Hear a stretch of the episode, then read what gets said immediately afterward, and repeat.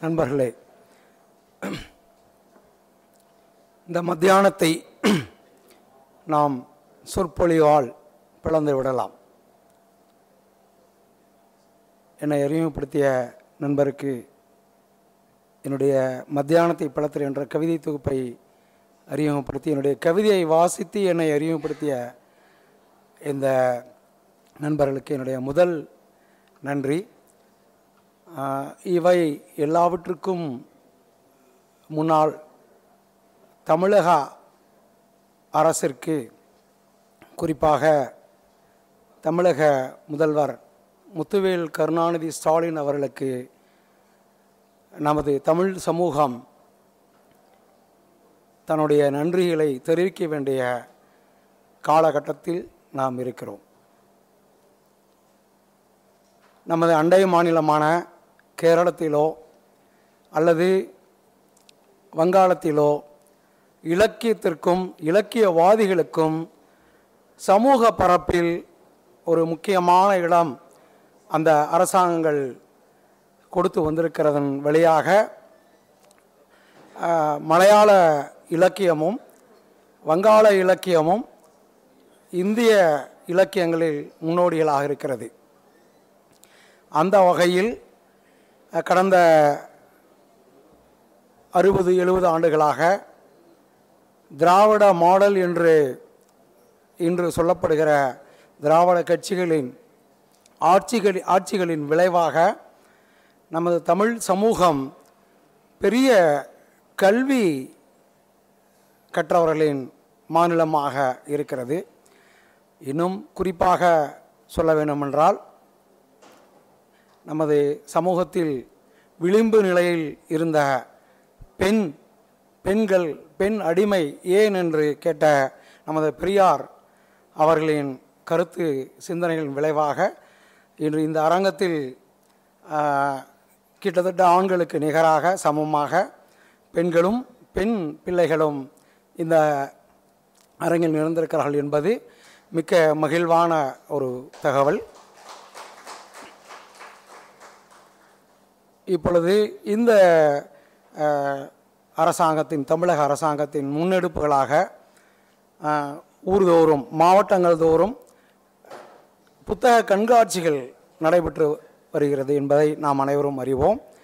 அதனுடைய அடுத்த கட்டமாக சமூகத்தில் இலக்கியம் இலக்கியவாதிகள் படைப்பாளர்கள் கவிஞர்கள் எழுத்தாளர்கள் ஓவியர்கள் நடிகர்கள் இப்படி படைப்பாளர்களை கொண்டாடுகிற ஒரு திருவிழாக்களாக பொருணை என்ற அமைப்பின் வழியாக திருநெல்வேலியில் தொடங்கி ஐந்து மண்டலங்களையாக நடத்த இருக்கிறார்கள். அதனுடைய இரண்டாவது அரங்கமாக சென்னை இலக்கிய திருவிழா நடைபெற்று அங்கே நூறு பண்பாட்டு இலக்கிய ஆளுமைகளை அறிமுகப்படுத்தி பேசிய ஒரு மாதத்திற்குள் இப்பொழுது நமது கோவை மாவட்டத்தில் குறிப்பாக கொங்கு மண்டலம் என்ற அளவில் சிறுவாணி இலக்கியத்தின் சார்பாக இந்த இலக்கியம் நடைபெற்று கொண்டு வருகிறது. இந்த கடந்த இரண்டு நாட்களாக இந்த நிகழ்வு நடைபெற்று கொண்டு வருகிறது.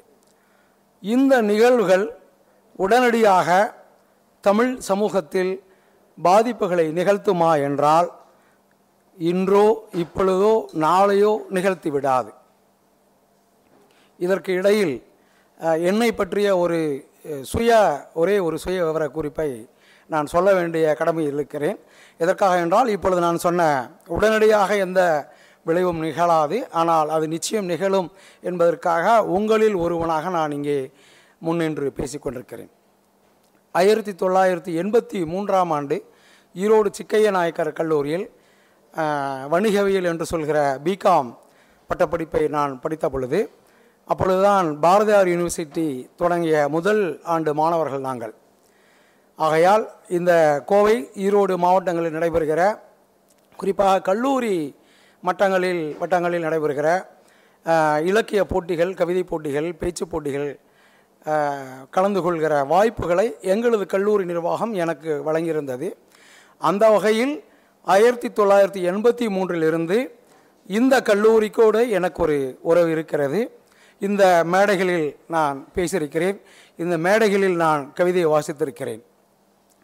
அதுபோல இன்று இருக்கிற இங்கே வாசித்து இங்கே படிக்கிற மாணவ மாணவிகள் உங்களுடைய விடாமுயற்சியின் வழியாக உங்களுடைய வாசிப்பு அறிவின் வழியாக நீங்களும் இ- பத்து இருபது ஆண்டுகளுக்கு உங்களுடைய உழைப்பை செலுத்தும் பட்சத்தில் நீங்கள் ஒரு ஆளுமைகளாக வர முடியும் என்று சொல்லி இந்த அளவில் இந்த தொடக்க உரையை நிகழ்த்தி தமிழ் கவிதையில் கால மாற்றங்கள் என்ற இந்த தலைப்பை ஒட்டி நான் சில விஷயங்கள் பேச இருக்கிறேன் உங்களோடு. இது நான் மட்டுமே பேசுகிற உரையாக இருந்தால் உங்களுக்கு பேச்சு கவனிக்கும் திறன் குறைவாக இருப்பதற்கான வாய்ப்புகள் இருக்கிறது. ஆகையால் அவ்வப்போது சில கேள்விகளை கேட்டு அந்த கேள்விகளுக்கு நீங்கள் பதில் சொல்வதாகவோ அல்லது நீங்கள் கேட்கிற கேள்விக்கு நான் பதில் சொல்வதாகவோ இந்த அரங்கத்தை நாம் இன்னும் கொஞ்சம் சிறப்பாக நாம் அனைவரும் பங்கு பெறுகிற உரையாற்றுகிற ஒரு வாய்ப்பாக இதை மாற்றலாம் என்று கருதுகிறேன். அரங்கில் இருக்கிற நண்பர்கள் நீங்கள் அனைவரும் காதலித்திருப்பீர்கள் அல்லது காதலித்துக் கொண்டிருப்பீர்கள். உண்டா இல்லையா? ஆம் இல்லை என்று பதில் நீங்கள் சொல்லலாம். இப்பொழுது காதலிக்கிற காதலிக்கிறேன் அல்லது காதலித்தேன் என்று சொல்வது இந்த இரண்டாயிரத்தி இருபத்தி மூன்றாம் ஆண்டில் ஒரு பெரும் குற்றம் அல்ல. ஆனால் ஒரு காலகட்டத்தில் பெண்களிடம் பேசுவதே ஒரு பெரும் குற்றமாக கருதப்பட்ட சமூகத்திலிருந்து நாம் வந்திருக்கிறோம். இப்பொழுது தமிழ்நாட்டில் எவ்வளவு தமிழர்கள் இருக்கிறார்கள் என்று எண்ணிக்கை நீங்கள் உங்களில் யாராவது சொல்ல முடியுமா? எட்டு கோடி தமிழர்கள். தமிழ் கவிதை உலகில் கவிதை எழுதுபவர்கள் எவ்வளவு பேர் என்று உங்களால் சொல்ல முடியுமா? ஆ. மிக சரியான பதிலை நண்பர் சொல்லியிருக்கிறார். எட்டு கோடி பேரும் தமிழ் கவிதை எழுதுபவர்கள் தான் எட்டு கோடி நீங்கள் எல்லாம் கவிதை எழுதியவர்கள் தான் நீங்கள் ஆண் ஆண்களாக இருக்கட்டும் பெண்களாக இருக்கட்டும் வயதில் மு முதியவர்களாக இருக்கட்டும் அல்லது நடுத்தர வயதினராக இருக்கட்டும் அல்லது கல்லூரியில் படித்து கொண்டிருக்கிற மாணவ மாணவிகளாக இருக்கட்டும் உங்களில் இந்த காதல் என்ற ஒரு பருவத்தை கடக்காதவர்களே இருக்க மாட்டோம். அந்த காதல் பருவத்தில் நீங்கள் கவிதையாக எழுதி அது ஒரு அச்சு இதழிலோ அல்லது ஊடகங்களோ பதிவாக இருக்க வேண்டிய பதிவாக இருந்திருக்க வேண்டிய எந்த கட்டாயமும் இல்லை. உங்களுக்குள் ஒரு பட்டாம்பூச்சி பறந்ததை போன்ற ஒரு வண்ணம் வண்ணங்கள் நிறைந்த வானவில்லை போன்ற சில வர்ணங்களை தோன்றிய சில தருணங்கள் சில கணங்களாவது இருந்திருக்கும். உண்டா இல்லையா? உண்டா இல்லையா? கூச்சப்பட வேண்டியதில்லை. உண்டு. ஆக நமது தமிழ் சமூகத்தில் எட்டு கோடி பேரும் கவிதை எழுதுகிறவர்கள்தான் அந்த வகையில் நம்மளுடைய நம்முடைய தமிழ் கவிதையின் பாரம்பரியம் என்பது நமது ஒரு ஒரு வசதி கருதி ரெண்டாயிரம் வருட கவிதை மரபு என்று சொல்லக்கூடிய ஒரு கவிதை மரபில் நாம் வந்தவர்கள். சற்று நேரத்துக்கு முன்பு என்னுடைய தொடக்க உரையில் மலையாளத்தில் கவிதைகள் கற்றவர்கள் அதிகம் படைப்பாளிகள் அதிகம் கவிதைகள் அதிகம். ஒரு கவிஞர் ஒரு மேடையில் கவிதை படிக்கிறார் என்றால் ஒரு ஒரு லட்சம் பேர் அந்த கவிதையை கேட்க பெரும் பெருந்திரளாக திரள்வார்கள் என்று சொல்வார்கள். அந்த கவிதையின் மரபு மலையாள கவிதையின் மரபு வேறானது. அவர்கள் மிக சமீபமாக சில நூற்றாண்டுகளாக மட்டுமே அவர்களுடைய இலக்கியம் அவர்களுடைய பண்பாடு என்று தனிப்பட்ட வகையில் வந்திருக்கிறது. அவர்களுக்கும் தென்னிந்திய மொழிகளான கன்னடம் தமிழ் தெலுங்கு இந்த மொழிகளுக்கு முன்னோடியாக நம்முடைய தமிழ் கவிதை நம்முடைய தமிழ் மொழிதான் முன்னோடியாக இருந்திருக்கிறது என்பது நாம் அனைவரும் அறிந்த ஒரு தகவல். ஆக நம்முடைய தமிழ் கவிதையில் சங்க கவிதைகள் சங்க கவிதைகளில் நம்முடைய கவிதை மரபு தோன்றி அகநானூறு புறநானூறு பத்துப்பாட்டு எட்டுப்பாட்டு கடித்தொகை இப்படி நாம் உரித்து கொண்டே போக முடியும். ஆனால் இப்பொழுது நாம் சங்க கவிதை என்று சொல்லுகிறோம். ஆனால் நம்முடைய தமிழ் பாட நூல்களில் செய்யுள் என்று தான் நாம் படித்திருக்கிறோம். செய்யுள் என்றால் கம்பராமாயணம் இருக்கும் அல்லது வந்து ப- திருக்குறள் இருக்கும் அல்லது இப்படி நம்முடைய மரபு மர ம- கவிதைகளை மரபு கவிதைகளை மரபு செய்யுள்கள் என்ற வடிவத்தில் இருந்து அது காலந்தோறும் காலத்தின் தேவைக்கேற்ப அது மரபு கவிதைகள் தன்னுடைய வடிவ அடையாளங்களை மாற்றிக்கொண்டே வந்திருக்கிறது. இதை தான் நான் காலத்தின் வடிவம் என்று சொல்ல இருக்கிறேன். உதாரணமாக இரண்டு வடி இரண்டு வரிகளில் நமது திருக்குறள் இருந்திருக்கிறது. நூற்று நூற்றுக்கணக்கான வரிகளில் பத்து பாட்டு இருந்திருக்கிறது. நாலு வரிகளில் நாலடியார் இருந்திருக்கிறது. இப்படி கவிதையினுடைய புற வடிவத்தை வைத்து க கவிதையினுடைய கால மாற்றங்களுக்கு ஏற்ப பள்ளு குறவஞ்சி சிற்றிலக்கியங்கள் சித்தர் பாடல்கள் இப்படி காலத்தின் போக்குகளுக்கேற்ப தமிழ் சமூகத்தின் தேவைகளுக்கேற்ப அல்லது தமிழ் சமூகத்தின் அன்றைய காலகட்டத்தை அன்றைய வாழ்க்கை முறைகளை பிரதிபலிக்கிற ஒரு மாற்றங்களாக இருந்திருக்கிறது. ஆனால் நாம் கவிதையில் நம்முடைய காலத்தை எப்படி எத்தனை வகையாக பிரிப்பார்கள்? காலத்தை மூன்று வகையாக பிரிப்பார்கள். இறந்த காலம் நிகழ்காலம் எதிர்காலம். ஆனால் இந்த கவிதையில் கவிதைகளில் இறந்த காலம் என்பது கவிதைகள் இறந்து போன கவிதைகளின் இறந்த காலம். எதிர்காலம் என்பது இப்பொழுது வரைக்கும் எழுதி எழுதிய கால க- கவிதைகள் கவிதைகளுடைய வடிவங்கள் கவிதையினுடைய மரபுகள் என்று நாம் சொல்ல சொல்லலாம். எதிர்காலம் என்பது இனி வருகிற காலத்தில் இனி வருகின்ற காலங்களில் எழுத வருகிறவர்களுடைய கவிதைகளை பற்றி நம்ம சொல்லலாம். ஆமாம் நிகழ்காலம் என்று சொல்வது இந்த நிமிடம் அல்லது இந்த ரெண்டாயிரத்தி இருபத்தி மூன்று அல்லது ரெண்டாயிர ரெண்டாயிரத்துக்கு பிறகான கவிதைகள் என்ற அர்த்தத்தில் நான் நிகழ்காலம் என்று சொல்ல வரவில்லை. நான் ஒரு கவிதையை சொல்லுகிறேன். அந்த கவிதை இறந்த காலமா நிகழ்காலமா எதிர்கால கவிதையா என்று சொல்லுங்கள். யாயும் யாயும் யாரோ. இந்த கவிதை மிக பிரபலமான கவிதை. நீங்கள் எல்லோரும் வாசித்திருப்பீர்கள். குறைந்தபட்சம் ஏதாவது ஒரு சொற்பொழிவுகளில் கேட்டிருப்பீர்கள். அல்லது உங்கள் உங்களிடம் யாராவது ஒரு நண்பரோ ஒரு தோழியோ அந்த கவிதையை பற்றி உரையாடி இருக்கலாம் அந்த கவிதை இறந்த கால கவிதையா நிகழ்கால கவிதையா எதிர்கால கவிதையா? இதை நீங்கள் சொல்ல இயலுமா? சொல்லுங்கள். எப்போதும் வாழ்ந்து கொண்டிருக்கிறது. இந்த பக்கம் யாரோ ஒரு தகவல் சொன்னார்கள். நிகழ்கால கவிதை ஏன் நிகழ்கால கவிதை என்று நாம் சொல்ல வேண்டும்?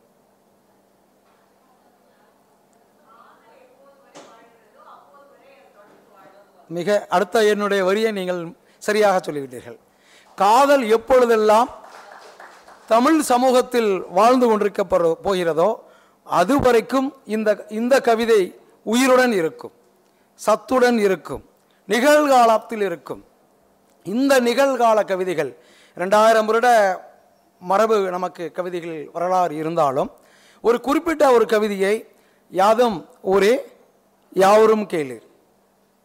தீதும் நன்றும் பிறர் தரவாரா இந்த வரிகள் எல்லாம் எப்படி ரெண்டாயிரம் வருடமாக இந்த கவிதை எப்படி தமிழ் சமூகத்தில் நம்முடைய உடைகள் மாறி இருக்கிறது நமது இது எனக்கு முன்னால் உரையாற்ற எனது சகோதரர் சொன்னார். பண்பாட்டு ரீதியாக உடைகள் மாறி இருக்கிறது உணவு வகைகள் மாறி இருக்கிறது பேச்சு வழக்கு மாறி இருக்கிறது கல்வி முறை மாறி இருக்கிறது சிந்தனா முறைகள் மாறி இருக்கிறது இப்படி எவ்வளவோ போக்குகள் மாறி இருந்தாலும் இவ்வளவு கால சூழல்களையும் ச- பண்பாட்டு தாக்குதல்களையும் கடந்து இந்த வரிகள் இந்த கவிதைகள் எந்த காரணத்தினால் உயிர் வாழ்கிறது என்றால் காதல் இருக்கும் வரை யாதும் ஊரே யாவரும் கேள். சாரி மன்னிக்கவும்.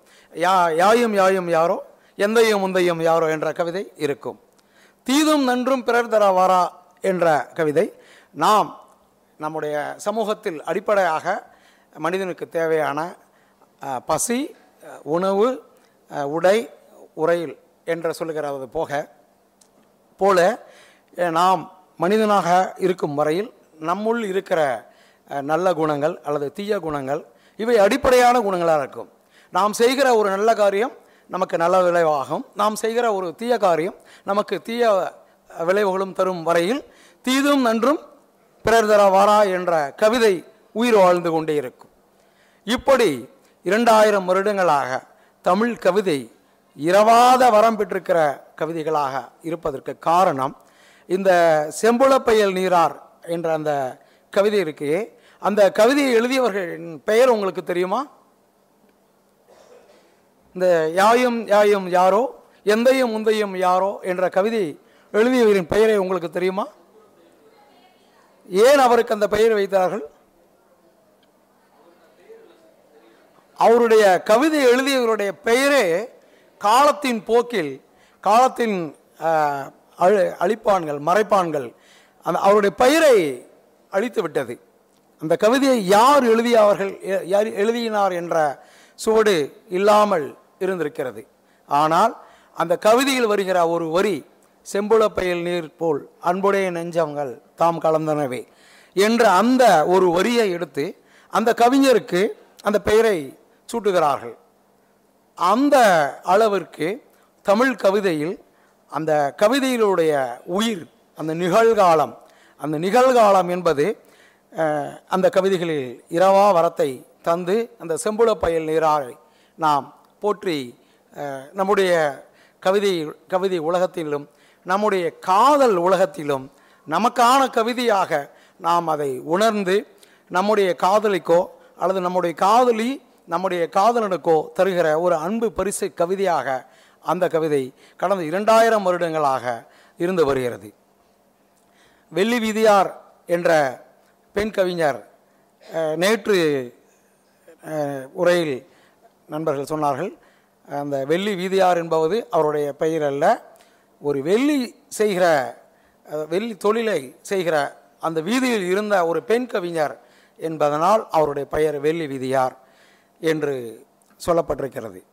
அவருடைய அந்த கவிதையை இப்பொழுது கடந்த ரெண்டாயிரம் ரெண்டாயிரமாவது எண்டு- ஆண்டு என்று நினைக்கிறேன் அந்த அவருடைய வெள்ளி வீதியாரின் ஒரு கவிதை சினிமா பாடலாக வந்திருக்கிறது. உங்களுக்கெல்லாம் நினைவு இருக்கும் என்று நம்புகிறேன்.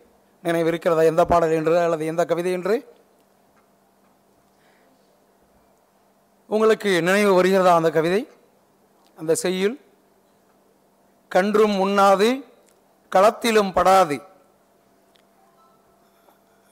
ஏஆர் ரஹ்மான் இசையமைத்து அந்த பாடலை முதல் நான்கு வரிகளாக தலைவனும் தலைவியும் சந்தித்து கொள்ளுகிற குறிப்பாக தலைவி தன்னுடைய காதல் அவஸ்தையை வெளிப்படுத்தும் விதமாக சொல்லுகிற அந்த பாடலை கன்று முன்னாது களத்திலும் படாது என்ற அந்த கவிதையை இப்பொழுது இந்த இரண்டாயிரம் வருடம் கழித்து நாம் அந்த கவிதைகளை இலக்கியம் வாசிக்கிற வாசிக்கிறவர்கள் மட்டுமல்ல ஆனால் நம்முடைய எட்டா எட்டு கோடி பேரும் இலக்கிய கவிஞர்கள் தான் என்ற அர்த்தத்தில் அந்த பாடல் காற்று வெளியெங்கும் தமிழ் காதுகளில் இருபது வருடங்களாக சுமார் இருபது வருடங்களாக ஒழித்து கொண்டே இருக்கிறது. அந்த பாடலை நாம் கேட்டுக்கொண்டிருக்கலாம். இந்த வகையில் நம்முடைய மரபு கவிதைகள் மரபு செய்யுள்கள் என்பது இப்பொழுது மரபு கவிதை என்று சொல்லப்படுகிற கவிதை என்ற சொல்லில் சுட்டி சொல்லுகிறோம். காரணம் இப்பொழுது புது கவிதை புதுக்கவிதை என்ற பெயரில் ஆயிரத்தி தொள்ளாயிரத்தி ஐம்பத்தி ஒன்பதாம் ஆண்டு எழுத்து என்ற ஒரு சிறு பத்திரிகை லிட்டில் மேகசின் என்ற அமெரிக்கன் லண்டன் கலாச்சாரங்களிலிருந்து நம்முடைய தமிழ் சமூகத்திற்கு அப்பொழுது தமிழில் பல கவிதைகளை மொழி மாற்றங்கள் செய்து அந்த லிட்ரரி மேகசின் லிட்டில் மேகசின் என்ற வடிவத்தை நம்முடைய தமிழ் இலக்கியத்திற்கு சிசு செல்லப்பா என்ற ஒரு இலக்கியவாதி எழுத்து என்ற ஒரு இலக்கிய இலக்கிய இதழை தொடங்குகிறார். அந்த இலக்கிய இதழில் கானா சுப்பிரமணியம் கானாசு என்று அவர் பெயர் அவரை அழைப்பார்கள். அவர் தமிழ் கவிதையில் ஃப்ரீ வெர்ஸ் ஃப்ரீ வெர்ஸ் என்பது Walt விட்மனுடைய little grace grace of little little grace என்ற பெயரில் வந்த கவிதைகள் புள்ளின் இதழ்கள் என்று தமிழில் மொழிபெயர்த்திருக்கிறார்கள். அந்த ஃப்ரீ வெர்ஸ் அதாவது கட்டற்ற இலக்க மரபு கவிதைகளுடைய இலக்கண கட்டுகளை இரண்டு ஒன்றரை வரி இருந்தால் அது திருக்குறள் நாலு வரி இருந்தால் நாலடியார் வெண்பா கலிப்பா உங்களுக்கு இலக்கணம் தெரிந்திருக்கும். அந்த கட்டுகள் இலக்கண கட்டுகள் அடி தலை மோனை எதுகை மோனை இப்படி எந்த கட்டுகளையும் இல்லாமல் ஃப்ரீவெர்ஸ் சுதந்திரமான கவிதை என்ற அர்த்தத்தில் மாடர்ன் பொயிட்ரி என்று இன்னொரு வார்த்தையில் அவர்கள் எழுதப்பட்டு அவர்கள் சூட்டப்பட்ட பெயரை தமிழ் தமிழில் புதுக்கவிதை மாடர்ன் போய்ட்ரி என்பதை புதுக்கவிதை என்ற பெயரில் கானா சுப்பிரமணியன் கானா சுப்பிரமணியம் என்ற கவிஞர் மொழிபெயர்ப்பாளர் எழுத்தாளர் அவர் அவர் தமிழுக்கு கட்டமைக்கிறார். அந்த ஆயிரத்தி தொள்ளாயிரத்தி ஐம்பத்தி ஒன்பது ஜனவரி எழுத்து இதழில் சி. மணி என்கிற நான் சேலத்திலிருந்து வந்திருக்கிறேன். அந்த மண்ணின் சொந்தக்காரர் ஆகிய அந்த சீமணி என்பவர் முன்னோடி புதுக்கவிஞர்கள் ஒருவராக டிஎஸ் எலியட்டின் வேஸ்ட்லேண்ட் என்ற பெயரை நீங்கள் கேள்விப்பட்டிருப்பீர்கள். அந்த கவிதைகளுடைய பாதிப்பினால் அவர் அவர் ஒரு ஆங்கிலத்துறை பேராசிரியராக பின்னால் வந்தவர் ஆங்கிலத்துறை மாணவராக இருந்தவர். அவர் அந்த டிஎஸ் எலியட்டின் வேஸ்ட்லேண்ட் என்ற அந்த நீண்ட கவிதைகளில் கவிதையினுடைய பாதிப்பில் தமிழ் கவிதையில் வரும் போகும் நரகம் என்ற கவிதைகளின் வழியாக தமிழ் இலக்கிய இரு சிறு பத்திரிகையின் முன்னோடியாக இருந்த எழுத்து இதழில் எழுதி அதன் பிறகு பசுவையா பிரமிழ் இப்படி நகுலன் இப்படி க கவிஞர்கள் எல்லாம் அந்த கவிதை பாரம்பரியத்தை முன்னோ முன்னோடிகளாக இருந்து கவிதை வடிவங்களில் புதுக்கவிதை என்ற கவிதை வடிவத்தை கொண்டு வருகிறார்கள்.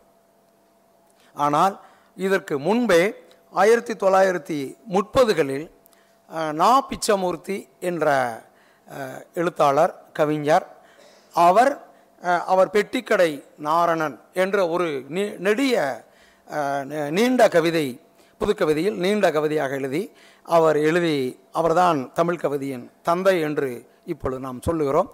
அவர் எழுதி அந்த கவிதை தான் பெட்டிக்கடை நாரணன் என்ற கவிதை தான் தமிழில் புதுக்கவிதையில் முன்னோடி. முன்னோடி முதல் கவிதை. ஆனால் என்ன காரணங்களாலோ முப்பதுகளில் எழுதப்பட்ட அந்த கவிதை அல்லது அந்த கவிதையினுடைய வடிவம் அந்த காலத்தினுடைய இடையூறுகளாலோ அல்லது போதாமைகளாலோ அடுத்த முப்பது ஆண்டுகள் கழித்து அதாவது ஆயிரத்தி தொள்ளாயிரத்தி ஐம்பத்தி ஒன்பதில் தான் மறுபடியும் அந்த புது கவிதை அந்த மாடர்ன் பொயிட்ரி அல்லது ப்ரீவர்ஸ் என்று சொல்லுகிற அந்த காலத்தின் சூழலுக்கு ஏற்ப அந்த இலக்கிய இதழ் வருகிறது. அப்பொழுது அந்த பத்திரிகையின் வழியாக அந்த தமிழ் புதுக்கவிதையின் புதுக்கவிதையின் தோற்றம் மிக பரவலாக அந்த எழுத்து பத்திரிகையின் வழியாக வருகிறது. இந்த வகையில் தமிழ் கவிதைகளில் தமிழ் கவிதை புதுக்கவிதையின் வரலாறு தொடங்குகிறது. இந்த இந்த க அந்த அறுபதுகளிலிருந்து எழுபது வரைக்கும் சுமாராக ஒரு பத்து ஆண்டு காலமாக தமிழ் கவிதை அந்த மரபு கவிதை இந்த புதுக்கவிதையின் வடிவங்களில் மிக கடினமான இருண்மைகளோடும் படிமங்களோடும் படிப்பதற்கு எளிதாக இல்லாமலும் புரிந்து கொள்வதற்கு லகுவாக இல்லாமலும் ஒரு நீண்ட பயிற்சி அதாவது கவிதை பற்றியான பயிற்சி இல்லாதவர்கள் வாசிக்க முடியாத அளவுக்கு அணுக முடியாத அளவிற்கு இருண்மையாக தமிழில் எழுதப்பட்ட கவிதையாக இருந்தாலும் நாம் படித்தவுடன் புரிந்து கொள்ள முடியாத ஒரு தன்மையுடன் அது இருந்து வந்தது. அந்த தமிழ் கவிதையின் அந்த பாரம்பரியத்தில் தொடக்கத்தினால் என்னவோ இன்று வரை எல்லா அரங்கங்களிலும் எல்லா உரையாடல்களிலும் எல்லா கேள்வி பதில் நிகழ்ச்சிகளிலும் என்னிடம் கேட்கிற முதல் கேள்வி அல்லது தமிழ் கவிதை கவிதையை பற்றி கவிதை இயலை பற்றி பேசுகிற எல்லோரிடமும் கேட்கிற ஒரு முதல் கேள்வி என்னவென்றால் கவிதை புரியவில்லை. கவிதை புரியவில்லை என்ற குற்றச்சாட்டுகளை தொடர்ந்து முன்வைத்து வந்திருக்கிறார்கள்.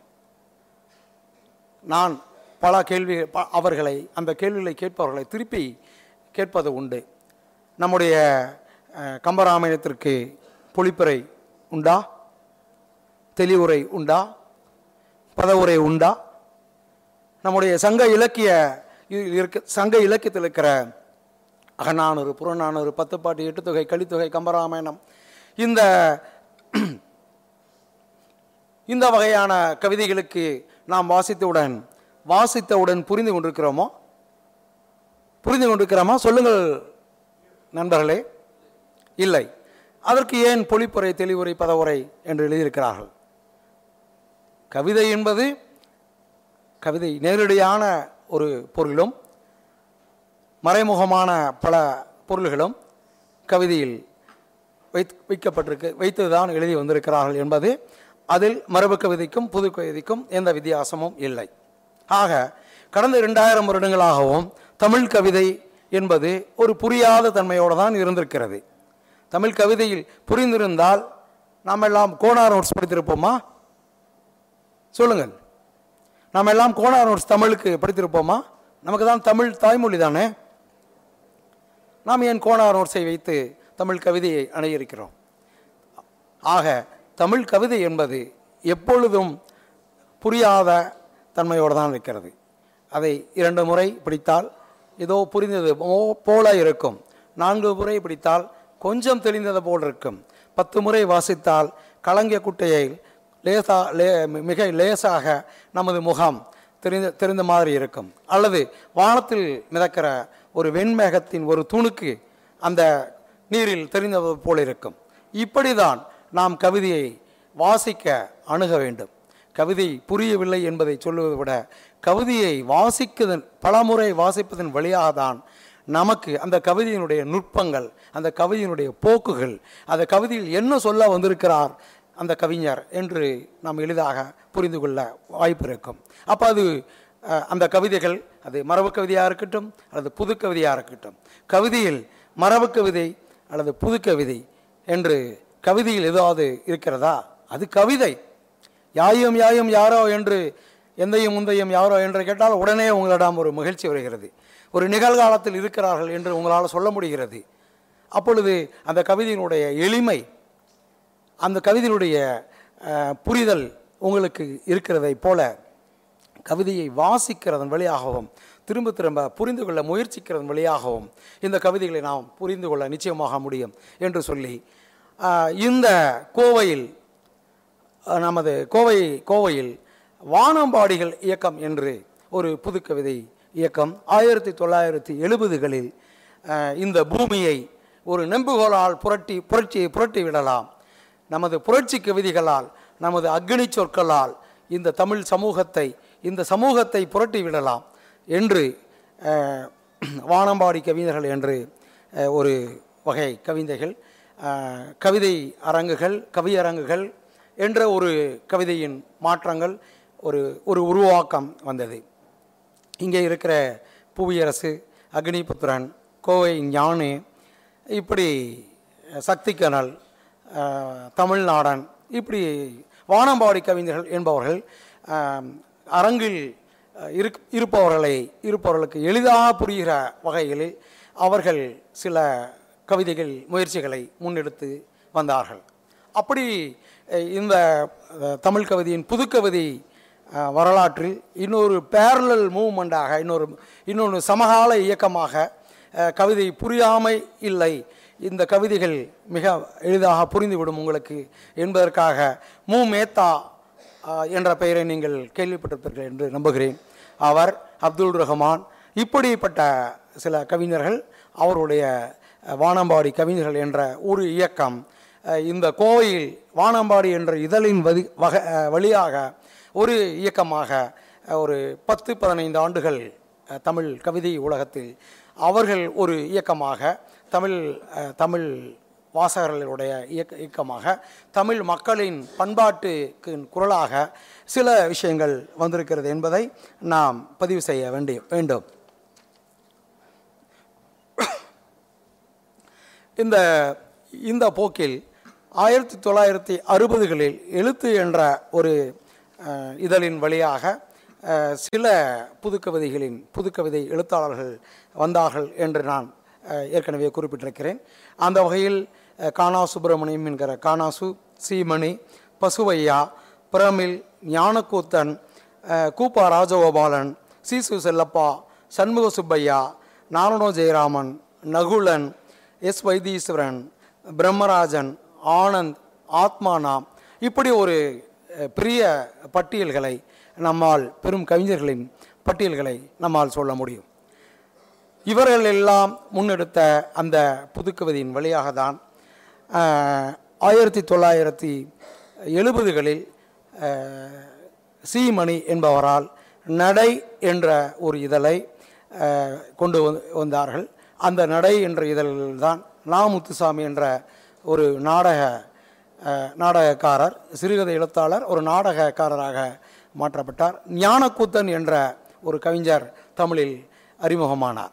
இந்த தமிழ் கவிதையின் மாற்றங்களில் இன்னொரு போக்காக சீமணி என்பவர் வரும் போகும் நரகம் என்று டிஎஸ் எலியட்டின் பாதிப்பில் தமிழ் கவிதையின் தமிழ் கலாச்சாரத்தின் தமிழ் பண்பாட்டுகளின் கூறுகளை உள்ளடக்கி கொண்டு அவர் கவிதை கொண்டு வந்து எழுதி வை எழுதினார் என்று சொன்னேன். அவருடைய இன்னொரு போக்கு எல்லாவற்றையும் பகடி செய்வது. அதாவது எல்லா எல்லாவற்றையும் எல்லாவற்றையும் விமர்சனத்துக்குள்ளாவது உள்ளாக்குவது எல்லாவற்றையும் கேலிக்குள்ளாக்குவது என்ற ஒரு ஒரு ஒரு வடிவத்தில் சீமனை அந்த வடிவத்தை தொடங்கி தொடங்கி வைத்தார். அவருடைய அடுத்த கட்டமாக தான் ஞானக்கூத்தன் என்ற கவிஞர் அவர் லா என்ற ஒரு இதழை பின்ன பின் பின் காலகட்டங்களில் எண்பதுகளின் பின்னொட்டி பின்களில் எண்பதாம் எண்பதாம் ஆண்டுகளின் பின்காலங்களில் அவர் ஒரு இதழை நடத்தினார். அவருடைய கவிதையின் வடிவமைப்பு அப்படி இருக்கும். இப்படியாக நடை என்ற பத்திரிகையைப் போலவே அக் என்ற ஒரு இதழ் பலரும் கேள்விப்பட்டிருப்பீர்கள் என்று நம்புகிறேன். அந்த இதழின் வடிவமைப்பு அவ்வளவு சிறப்பாக இருந்ததற்காக அவர் ஜனாதிபதியின் விருதை பெற்றவர். அதாவது லிட்டில் மேகசன் என்று ஒரு ஐநூறு பேர் அல்லது ஒரு ஆயிரம் பேர் வாசிக்கிற ஒரு இதழ் ஒரு எழுத்து என்ற ஒரு இதழின் வழியாக அதற்கு முன்னோடியாக மணிக்கொடியை சொல்லலாம். இப்படி ஒரு சின்ன ஒரு ஐநூறு பேர் அல்லது ஒரு ஆயிரம் பேர் படிக்கிற ஒரு பாரம்பரியமாக இந்த புதுக்கவிதை இயக்கம் அந்த நவீனய இலக்கியம் என்ற இலக்கியம்தான். இன்று தமிழ் சமூகத்தில் அந்த படைப்பாளிகள் தான் இன்று முன்னோடியாக இருக்கிறார்கள். அந்த ஆயிரத்தி தொள்ளாயிரத்தி எழுபதுகளில் பிரக்னை என்ற ஒரு கவிதை இலக்கிய இதழ் வந்தது. கசடதபர என்ற ஒரு இதழ் வந்தது. அவையெல்லாம் மிக காத்திரமாக மிக காத்திரமான படைப்புகளை பற்றி கவிதைகள் வந்திருக்கிறது நாவல்கள் எழுத்தாளர்கள் பற்றி வந்திருக்கிறது சிறுகதைகள் வந்திருக்கிறது மொழிபெயர்ப்பு கட்டுரைகள் மொழிபெயர்ப்பு கவிதைகள் மொழிபெயர்ப்பு சிறுகதைகள். இப்படி பல்வேறு இன்று இரண்டாயிரத்தி இருபத்தி மூன்றில் என்ன பெயர்கள் எல்லாம் என்ன வகைமைகள் எல்லாம் தமிழ் இலக்கிய உலகில் அறிமுகமாகி உள்ளதோ அந்த படைப்புகள் எல்லாம் முன்னோடிகளாக இந்த இதழ்கள் செய்து வந்திருக்கிறது. இந்த தருணத்தில் இந்த பிரக்ஞை பிரக்ஞை என்ற இதழுக்கு இதழை சொல்லும் பொழுது உங்களுடைய பிஎஸ்ஜி கல்லூரியில் தமிழ் துறையில் பேராசிரியர் மருதநாயகம் என்பவர் ஒரு இலக்கிய ஆசிரியர் பணியாற்றினார். அவர் நான் ஆயிரத்தி தொள்ளாயிரத்தி எண்பது எண்பத்தி மூன்றுகளில் இந்த கல்லூரிகள் இந்த பேச்சு போட்டிகள் கவிதை போட்டிகளில் பங்கு பெற வந்த போது அறிமுகம் ஏற்பட்டு இந்த கவிதைகளுடைய இதழ்களை எனக்கு வழங்கினார். நான் படித்து அந்த கவிதைகளின் வழியாக அந்த இதழ்களின் வழியாக என்னுடைய க க- கற்றலின் விசாலத்தை என்னுடைய அறிவின் விசாலத்தை மேம்படுத்த அவர் உதவினார் என்பதை இந்த தருணத்தில் இப்பொழுது அவர் நம்மிடையே இல்லை. இல்லை என்றாலும் உங்கள் முன் நான் இன்று பேசுவதற்கு இந்த பிஎஸ்ஜி கல்லூர் இப்போது நீங்கள் இந்த பிஎஸ்ஜி மாணவர்கள் இதற்காக நீங்கள் ஒரு கைத்தட்டல் தட்டலாமே.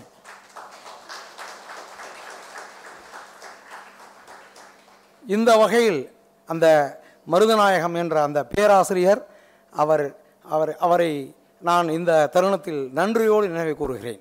உங்கள் முன் நின்று உரையாற்றுகிற ஒரு ஆளுமையாக நான் வளர்ந்ததற்கு அந்த அந்த நிலத்தில் என்னுடைய இளம் பருவத்தின் நிலத்தில் அந்த செடியை அந்த அந்த விதைகளை தூவி ஒரு பக்குவத்தை உருவாக்கிய அந்த ஆளுமைக்கு என்னுடைய நன்றி.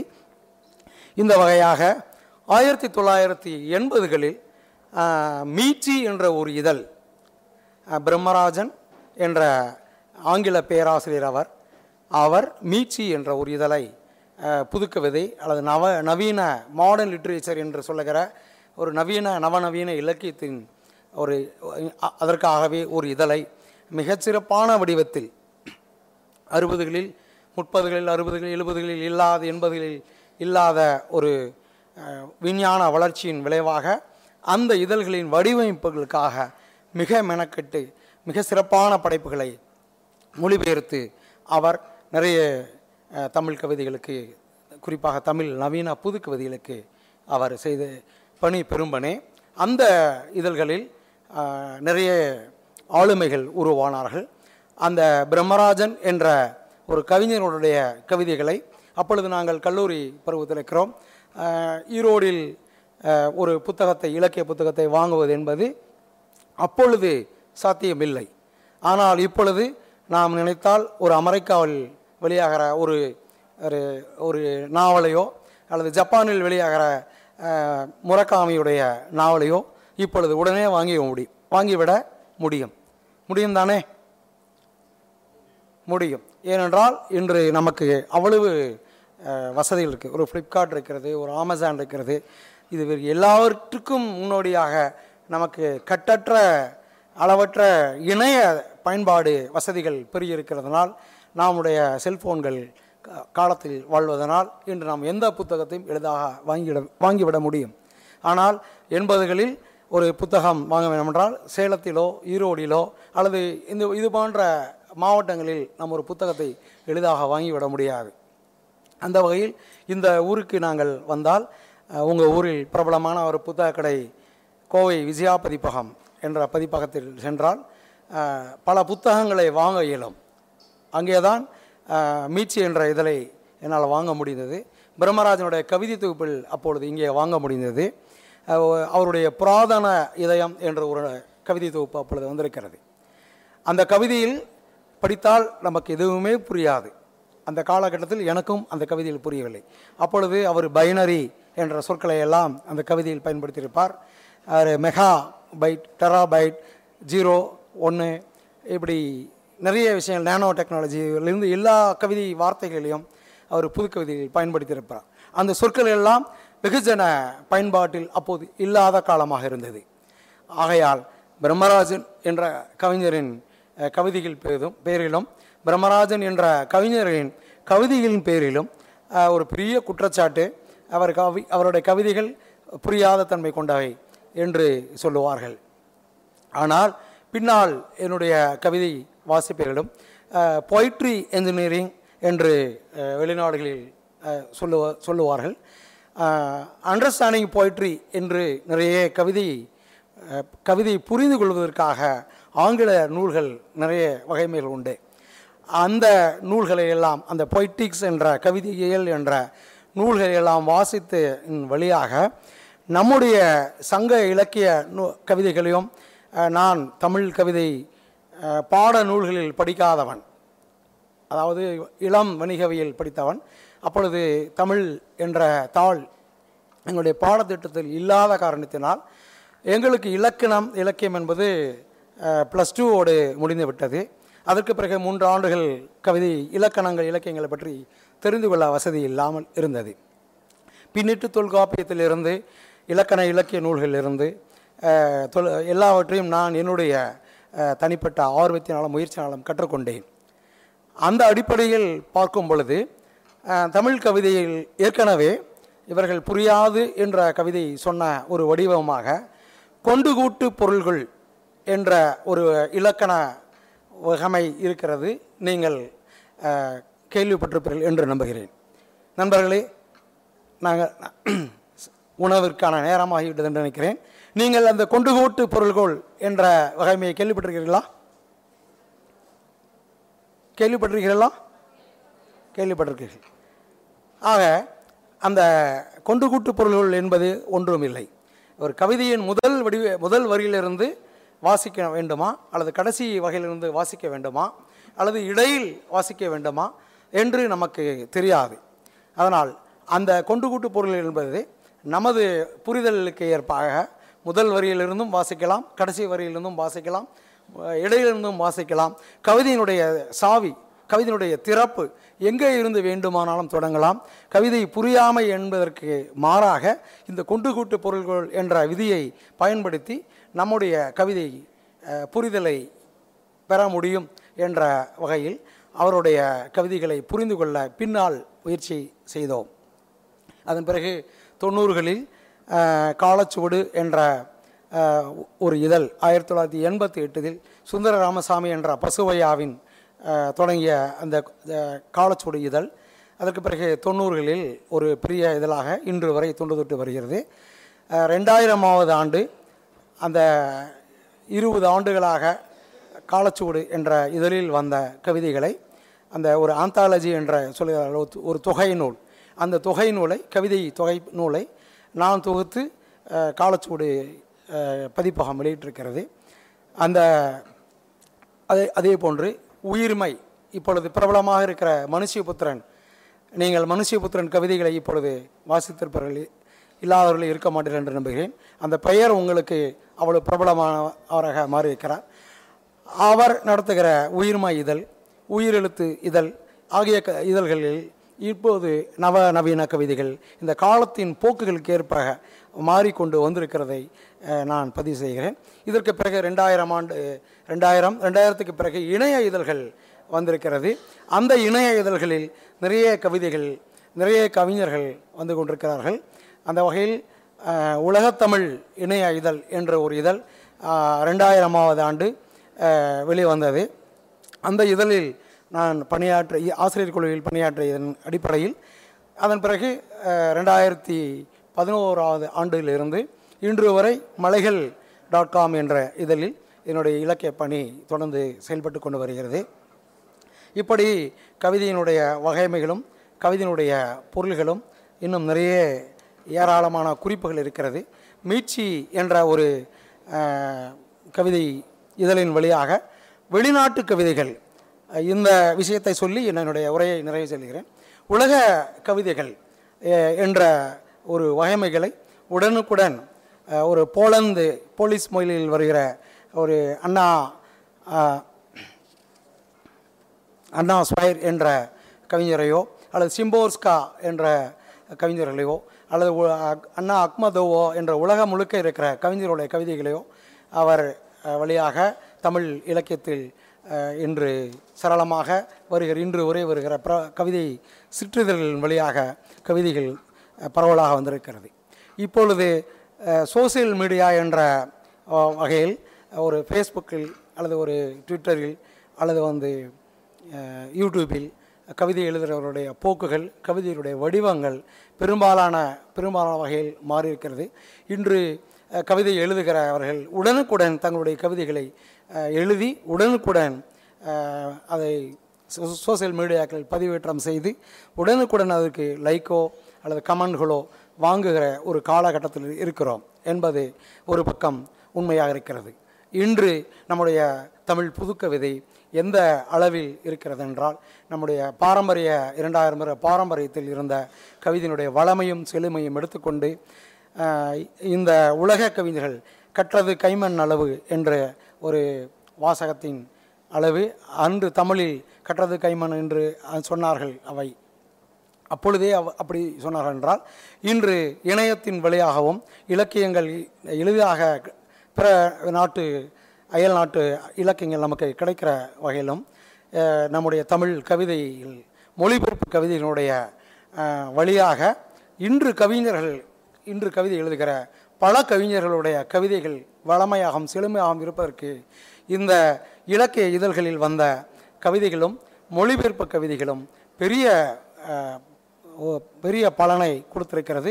அந்த வகையில் இன்றைய எழுத்து கவிஞ எழுத்தாளர்களின் கவிஞர்களின் படைப்புகளில் அவை பயன்பட்டு வருகின்றன என்று சொல்லி இந்த அளவில் என்னோட உரையை நிறுத்திக் கொள்கிறேன். நன்றி வணக்கம்.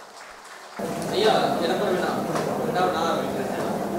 இப்போ சங்க காலத்தில் இருந்த கவிதை மரபை நம்ம பார்ப்போம்.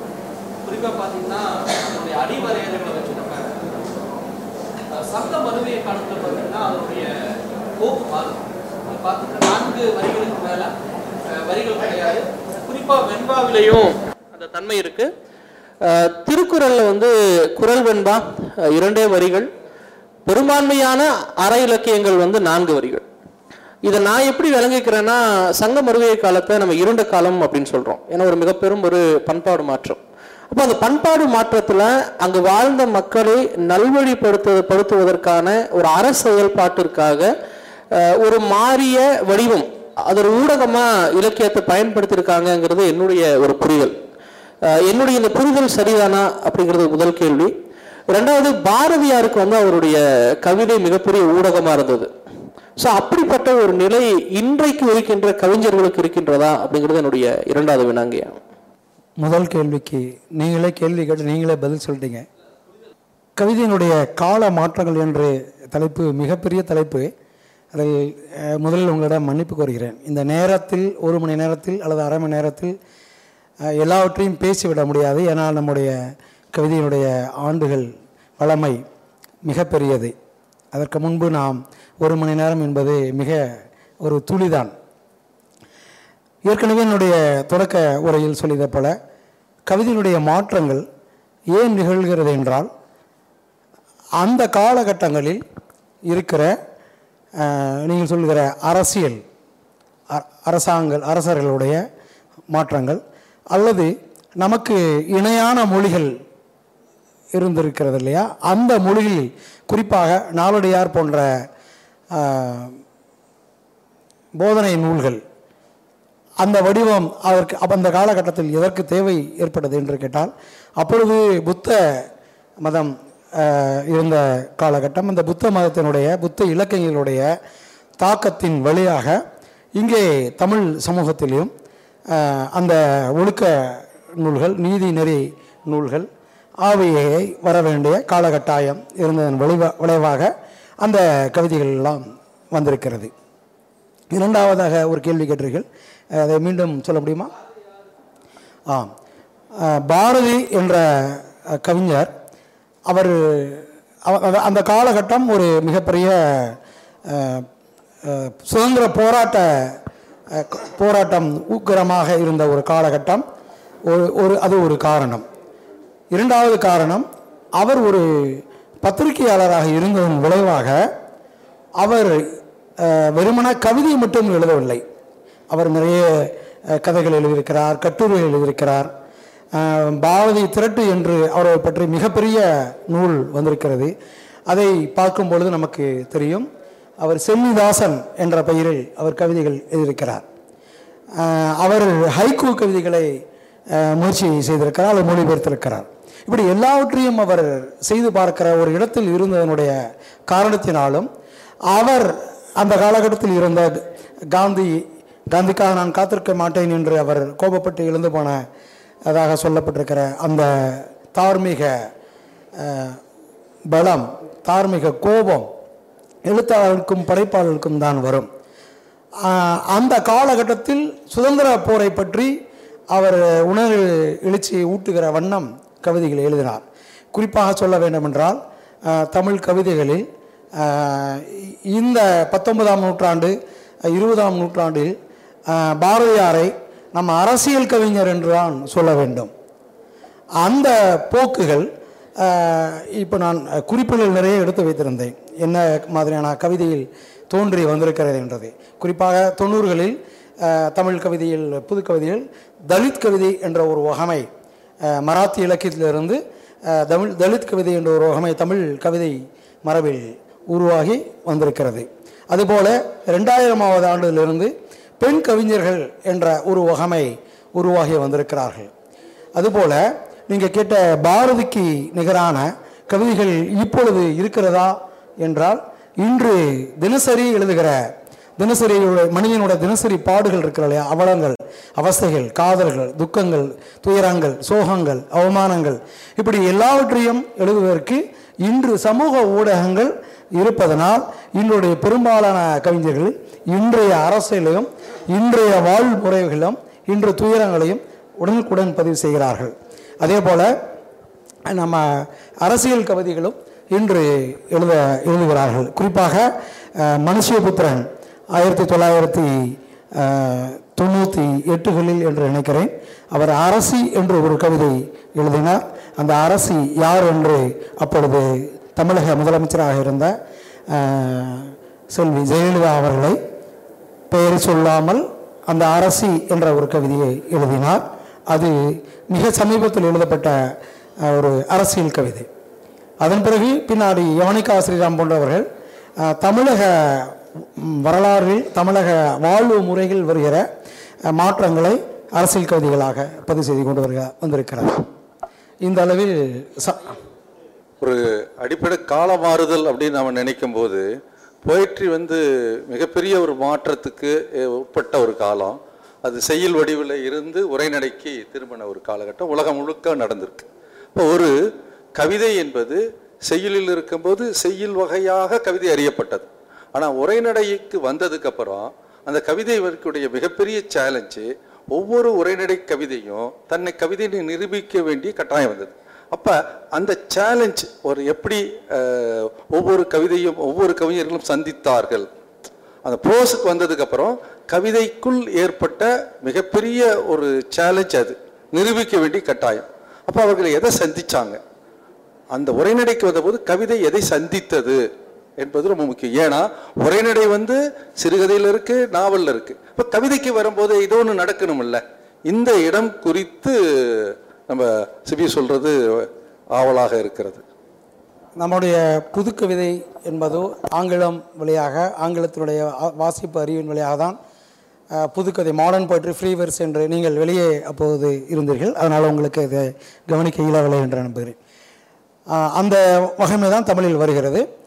அதுபோல தான் உரைநடை என்பதும் தமிழில் வந்து எல்லாவற்றும் மருத்துவம் அரசு எ- எதை பற்றி காதல் எதை பற்றி எழுதினாலும் கவிதை வழியாகத்தான் எழுதப்பட்டு வந்திருக்கிறது. நம்மிடம் அப்பொழுது உரைநடை வடிவம் என்று இல்லாமல் இருந்தது. தமிழில் அச்சு ஊடகங்கள் அச்சு வாகனங்கள் வந்த பிறகு இங்கேயும் தமிழ் உரைநடை எழுத முடியும் என்பது அரசமரத்து குளத்தங்கரை அரசமரம் என்ற சிறுகதையின் வழியாக இங்கே தமிழில் உரைநடை எழு தொடங்குகிறது என்று நம்புகிறோம். இந்த உரைநடையின் வழியாக சிறுகதைகளும் கட்டுரைகளும் நாவல்களும் வர தொடங்கிவிட்டன. இந்த காலகட்டத்தில் நீங்களே சொன்னதைப் போல தமிழ் கவிதையில் மரபு கவிதை புதுக்கவிதை என்று நம்ம சொன்னதைப் போல ப்ரோஸ் பொயிட்ரி என்று ஒரு வகைமை வந்தது. இந்த குறிப்புகள் எல்லாமே எடுத்து வைத்திருந்தேன். அவை எல்லாவற்றையும் சொல்ல இயலவில்லை. இந்த தருணத்தில் உங்கள் கேள்விக்கு பதிலாக சொல்லிடலாம். ப்ரோஸ் பொயிட்ரி என்ற ஒரு வகைமை உரைநடை எப்படி ஆங்கிலத்தின் வழியாக ஆங்கில இலக்கியங்கள் வழியாக தமிழுக்கு வந்ததோ அதே போல் ப்ரோஸ் பொயிட்ரி என்று வெளிநாடுகளில் குறிப்பாக அமெரிக்காவில் முயற்சித்த கவிதையின் வடிவம் தமிழில் தமிழ் கவிதை தமிழில் புதுக்கவிதை என்று ஒரு பெயரை சூட்டிய கானா சுப்பிரமணியமே ப்ரோஸ் பொயிட்ரி எழுதியிருக்கிறார். அதாவது உரைநடை உரைநடை மாதிரி இருக்கும் அந்த உரைநடை வடிவத்தில் கவிதை என்பதை எழுதியிருக்கிறார். அதுபோல் பல நகுலன் எழுதியிருக்கிறார். இப்பொழுது மிக சமீபத்தில் சங்க ராமசுப்ரமணியம் ராணி திலக் போன்றவர்கள் அந்த உரைநடை கவிதைகளை முயற்சித்தார்கள். இந்த உரைநடையில் எப்படி கவிதை தன்மை வருகிறது என்று தானே. இந்த உரைநடை கவிதைக்குள் உரைநடை கவிதைக்குள் கவிதை என்ற தன்மை எப்படி உயிர்ப்போடு இருக்கிறது என்று நீங்கள் கேட்டு கேட்பதாக நான் புரிந்து கொள்கிறேன். சரிதானே? சரி நீங்கள் அந்த கேட்கிற அந்த உரைநடை கவிதையின் ஒரு உதாரணத்தை நான் காட் காட்டுக சொல்லுகிறேன். ஒன்று இரண்டு மூன்று நான்கு ஐந்து ஆறு ஏழு எட்டு ஒன்பது பத்து பதினொன்று பதிமூன்றே என்று ஒரு கவிதை இருக்கிறது. உரைநடை இது செய்யுள் கவிதையாக இருக்கிறது. அந்த கவிதையை நீங்கள் இந்த இலக்கண விஷயங்களை அப்ளை செய்து பார்த்தீர்கள் என்றால் எல்லாவும் அது மீட்டர்லேருந்து அந்த உரை அந்த இலக்கணத்திலிருந்து எல்லாமே இருக்கும். ஆனால் இதுக்குள்ள கவிதை இருக்கிறதா? கவிதை என்பது இதில் இல்லை.